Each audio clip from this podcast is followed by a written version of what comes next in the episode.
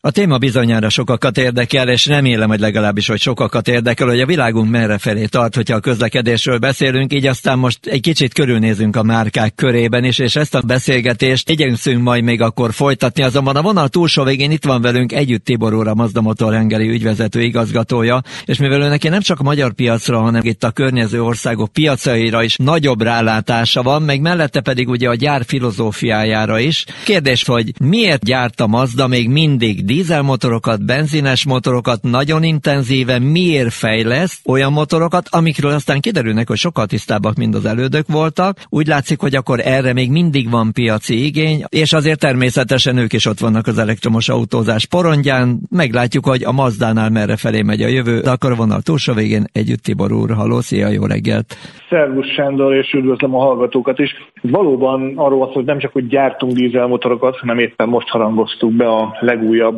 dízelmotorunkat, ami egy sorhatós 3300 köbcentis dízel, ami meglepte még a szakmádat és az autós újságírókat. Pedig ha a Mazda stratégiáját nézzük, akkor az nem annyira meglepő. Arról van ugyanis szó, hogy a Mazda is eltökélt a teljes karbonsemlegességben, 2050-ig vállalta, hogy nem csak az autói kibocsátásában, hanem a gyártásban, logisztikában is teljesen karbonsemleges lesz, és vállalta azt is, hogy 2030-ra minden szegmensben, ahol szerepel, lesz teljesen elektromos autónk. Viszont az, hogy gyártunk és fejlesztünk mást is, mint elektromos hajtáslánc, az meg azért van, mert a Mazda bár nem a legnagyobb autógyártók közé tartozik, mégis globális gyártó. Tehát körülbelül másfél millió autót gyártunk évente, ebből 200-250 ezeret adunk el Európában a következő években, tehát ebből érezni, hogy 11 néhány százalék a Mazda globális gyártásából az európai piac, ennél több mondjuk az amerikai piac, ez az a két piac, ahol nagyon intenzíven halad az elektromosítás. A kínai piac is fontos, ahol még ugyancsak halad az elektromosítás, de nem akkora arányt képvisel, mint az előbb említett két piac. És hát ott van Ázsia, Ausztrália, Új-Zéland és az összes többi része a világnak, ahol viszont lassabban halad az elektromosítás, és ugyanígy Amerikában is egyébként a keleti és nyugati parton kívül azért egyes államok nem annyira eltökéltek vagy határozottak mondjuk törvényileg szabályozottak ebben. Úgyhogy meg kell felelnünk ezeknek a piacoknak az igényeinek is, és ezért akarunk kínálni nagy teljesítményű, ám de nagyon tiszta dízelmotort is például, vagy mondjuk a CX-60-ban majd sorhatós benzinesek, amik nagyon-nagyon tiszták lesznek 48 voltos mild hibrid is de mellette egyébként ott vagytok plug-in hibriddel is a piacon, illetve az MX-30-assal ott vagytok elektromossal is a piacon, illetve hogyha megnézzük, akkor ott is ugye fejlődik az autó, tehát próbáljátok hozzáigazítani az elvárásokhoz, és ez egy nagyon érdekes dolog volt az MX-30-asnak a piacra lépése, mert nagyon sokan azt mondták, hogy semmire se jó, nem használható,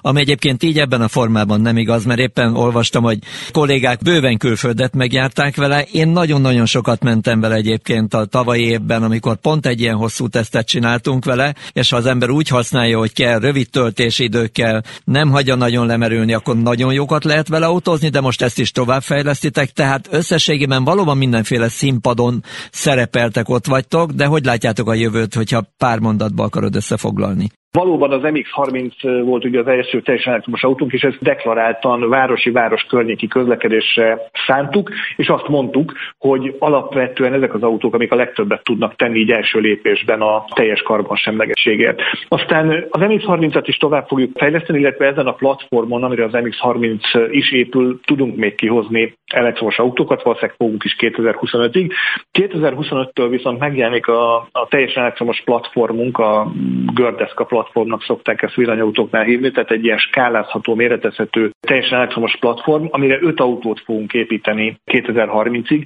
tehát ezzel minden olyan szegmest, ahol most a Mazda szerepel az autópiacon, fogunk tudni kínálni teljesen elektromos autót erre az új Gördeszka platformra. Tehát mondhatom azt, hogyha 2030-ban mondjuk egy euró piac, piac például Norvégia vagy Dánia, Hollandia és odafejlődhet, akkor a csak elektromos autót értékesít,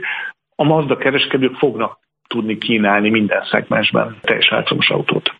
Tehát a Mazda tulajdonképpen akkor maradjunk annyiba, hogy ugyanúgy kilóg a sorból, mint ahogy hosszú évek óta teszitek ezt, járjátok a saját utatokat, fejlesztitek azokat az erőforrásokat, amiket ti fontosnak láttok egy-egy piac vagy a világ tekintetében, nem dobtok el ész nélkül meglévő, jól működő dolgokat, hanem megpróbáljátok egészen a végéig fejleszteni, ameddig még van benne egy pici lehetőség, hogy tisztább legyen, hogy azok számára, akik ilyen autókban gondolkodnak, legyen alternatíva a és ez a Mazda nevéhez fűződhessen. Nagyon jól összefoglaltad. Hát valami ilyesmit látok, tényleg Igen. valami ilyesmit látok abban, amit ti csináltak, és hát tényleg azt kell mondani, hogy jól csináljátok, mert hogy a világ mindig olyan kétkedve nézi ezeket az újdonságokat, és utána mindig kiderül, hogy azért nem volt az egy mellényúlás, mert hogy olyasmit fejlesztettetek, amire a többiek azt mondták, még a fejlesztési időszakában, hogy kidobált pénz, mert nem lesz ebből semmi, aztán utána mennek és gurulnak ezek az autók. Igen, és a jövők is ezt igazolják vissza. Tehát én bízom abban, hogy a következő technológiáink is ilyenek lesznek.